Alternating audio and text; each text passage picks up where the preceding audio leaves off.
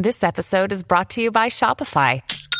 Forget the frustration of picking commerce platforms when you switch your business to Shopify, the global commerce platform that supercharges your selling wherever you sell. With Shopify, you'll harness the same intuitive features, trusted apps, and powerful analytics used by the world's leading brands. Sign up today for your $1 per month trial period at shopify.com slash tech, all lowercase. That's shopify.com slash tech.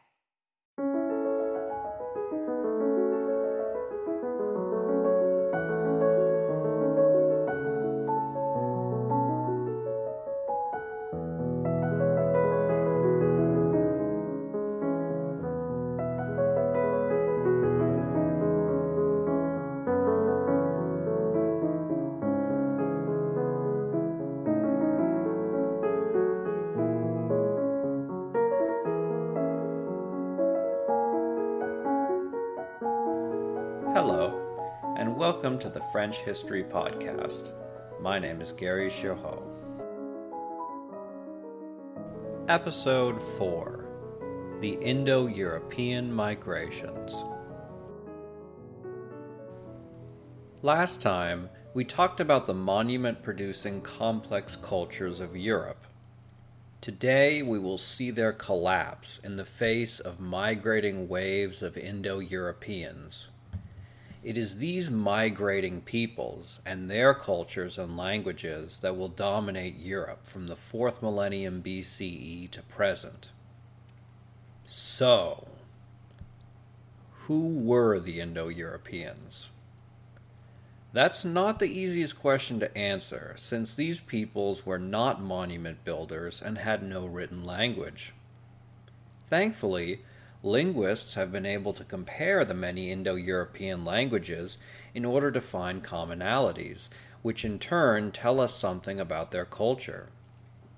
For example, we know the Indo Europeans were pastoralists since their language had no term for autumn, which is the growing season, and thus their food primarily came from domesticated animals and hunting. Furthermore, their language had words for clan, warrior, and king alongside other societal ranks, showing that they were hierarchical. Further word reconstructions show that these people were probably patriarchal as well, due to their admiration for warriors and masculinity. Where archaeology has produced important but limited knowledge on these peoples, ethnolinguistics has filled in important gaps. Here's what we know about the Indo Europeans. They originated in the Caucasus Mountain region, though where exactly is still unknown. While the European descendants of Indo Europeans are often referred to as Caucasians, many Indo Europeans ventured south into Asia, where they were hugely impactful in India hence the term Indo European. Sometime around 3000 BCE, they entered what is now Turkey, Iraq, Iran, and northern India. While much of the racial makeup and cultural influence of these peoples has faded away, there are still remnants in these modern countries. For example, the nation Iran literally translates to land of the Aryans, a term used by Iranians and Indians that refers to these lighter skinned early invaders and which doesn't have the same racist overtones that it does in the Western world. Thank you, Nazis. To this day, northern Indians are lighter skinned than their southern counterparts, in part because of the Indo European conquest of the North. While the Indo European invasions in Iran and India had incredible consequences for these countries, this is a French history podcast, so we'll just leave it at that. Perhaps the Indo Europeans' greatest achievement was the early domestication of the horse, something which allowed for travel across great distances and rapid reinforcement in battle through the use of war chariots. Domesticated war horses combined with their berserker warriors, are the reason why these peoples would successfully invade Europe, Iran, and northern India. The Indo Europeans were a highly spiritual people. Architecture was largely beyond them, so they left behind no large monuments, though they did leave behind stone stelae. What we know about their religion is largely guesswork, based on finding similarities in later Indo European religions such as Zoroastrianism, ancient Greco Roman beliefs, Celtic and Germanic myths, and early Hindu Vedas. Based on anthropological writing, we can deduce at least six major beliefs that Indo Europeans possessed. First, they believed in a dualistic universe divided between good and evil, day and night, hot and cold, material and spirit.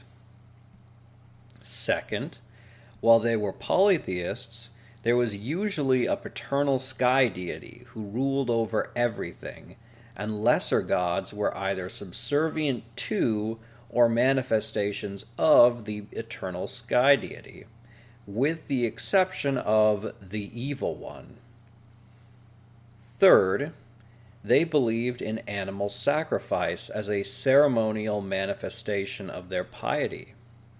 The usual sacrifices were cattle and horses, which were their most prized possessions. Fourth, they believed in an afterlife, and that one's position in the afterlife depended on actions taken in this life. Furthermore, this afterlife had to be reached by crossing a river, usually with the help of an old man, a belief that is part of the early Hindu Vedas, Greek and Celtic mythology, and Norse mythology, although the Norse story omits the old man as a guide to the underworld. Fifth, Indo Europeans had hero veneration. These heroes, which were either great men or gods, themselves usually male because Indo Europeans were a masculine culture, became great by defeating a monster in combat, usually some giant reptile, either a lizard, serpent, or dragon. Sixth, and most interestingly to me, Indo Europeans were obsessed with an apocalyptic ending of the world Indo Europeans believed that a final battle will be waged between the benevolent paternal sky deity and his evil counterpart and cause the ending of the world, a final judgment of souls, and lead to a new creation.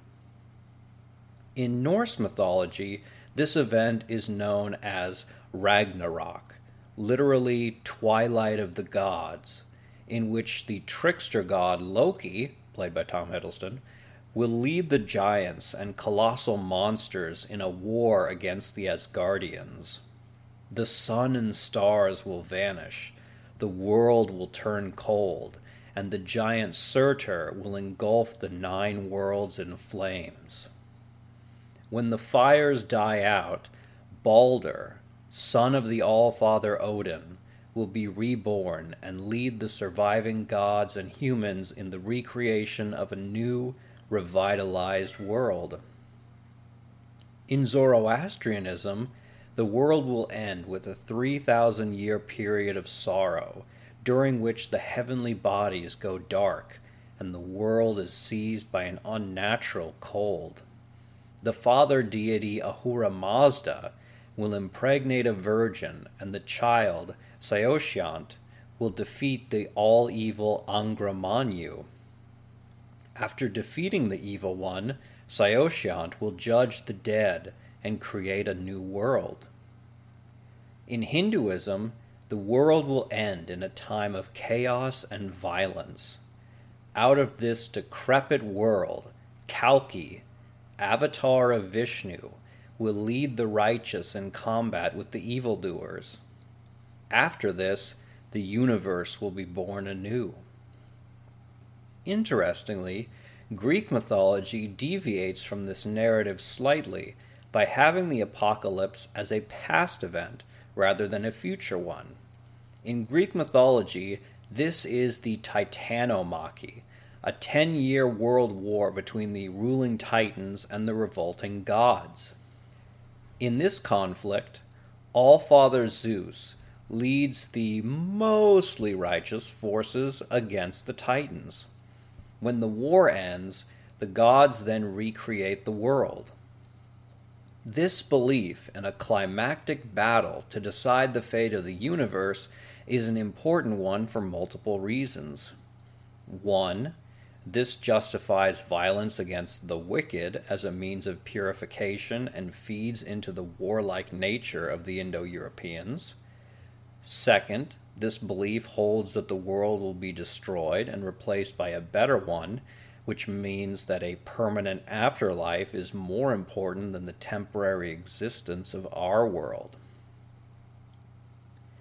After a small minority of Indo Europeans began settling in Asia, the majority headed west into Europe in the mid 4th millennium BCE.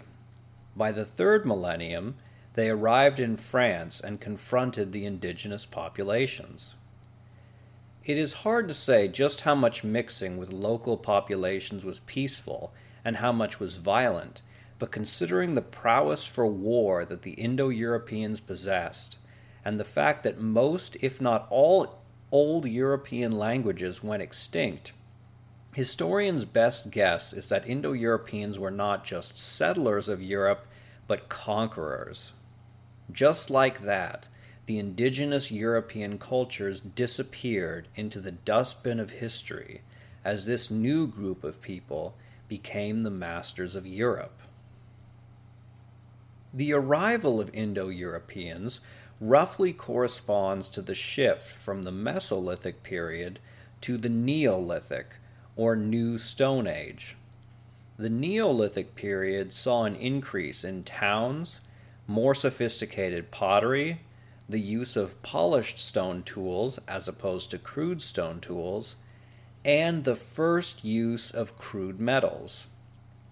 Now, I have to stop here and talk a little bit about periodization, which is incredibly problematic.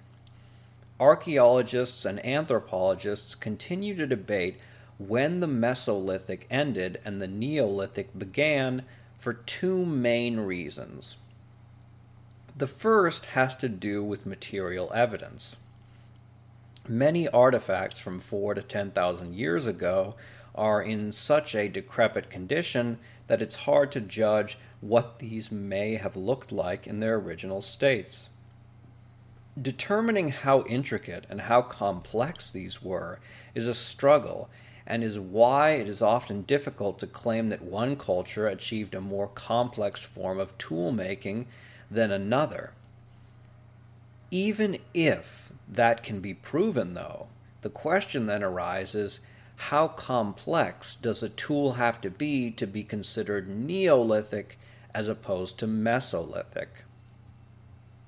Then there's the second problem, which has to do with dating. You see, technological innovation varied greatly by region. I think the best way of understanding this is to think about a quote by one of science fiction's greatest authors, William Gibson. Gibson is famous for saying, The future is already here, it's just not very evenly distributed. This is one of my favorite quotes because it is so simple yet contains such rich complexity. Essentially, Gibson makes the point that the future, or technology, is not just a product of time, but of geography, and those two are interrelated. For example, if you visit Tokyo today, you will be amazed at their technological innovation. The world's most reliable bullet trains transport millions daily to a thriving metropolis of 38 million people where such advancements as virtual reality and advanced robotics are not too uncommon. Now, imagine you took a plane and arrived in Ho Chi Minh City in Vietnam.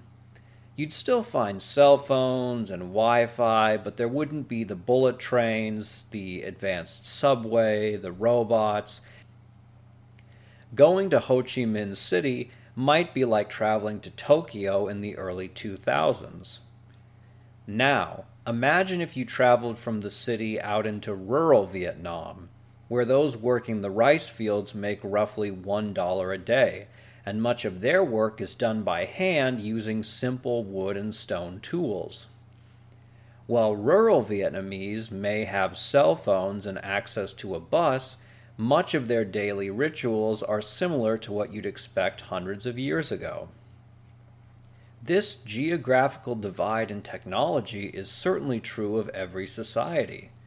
I currently live in Houston, which is a hotbed for technological development, as a headquarters of some of the world's major oil companies and NASA. When I drive outside of Houston and into rural Texas, it certainly feels like going back in time. Thus, Gibson's quote, the future is here, it's just not very evenly distributed, is a good way of summarizing why it is so difficult for anthropologists to say when the different periods of human history began and ended. Anatolia, or what we now call Turkey, had probably entered the Neolithic around 10,000 BCE. France probably did so in the 4th millennium BCE, while Britain took even longer. By the time France was moving into the Neolithic, Egypt had already moved into the Copper Age. While early French cultures were using refined stone tools and making simple towns, Egypt already had pyramids, centers of law and justice, temples, and a complex clergy and religious rituals to accompany them, and a whole host of technological and cultural innovations that France wouldn't possess for another few millennia. When looking at the past periodization, you can see how it is often relative, which is why one society can move on to the next age while another is only just starting it.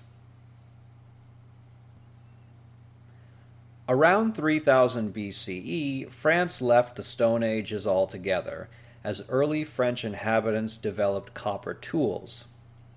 This metals revolution changed the face of France, as those cultures with copper, and especially bronze, weapons could easily outmatch their opponents, who were armed with mere stones. The result was a period of war as societies with metal weapons dominated those without, building even more complex societies and subduing those without the new advanced weapons. Next time, we'll go through the Copper Age and into the Bronze Age and examine their momentous impact upon France. As always, donations keep the podcast going. So if you would like to visit our page and either make a one time donation or become a Patreon, please consider doing so. Thank you very much for listening.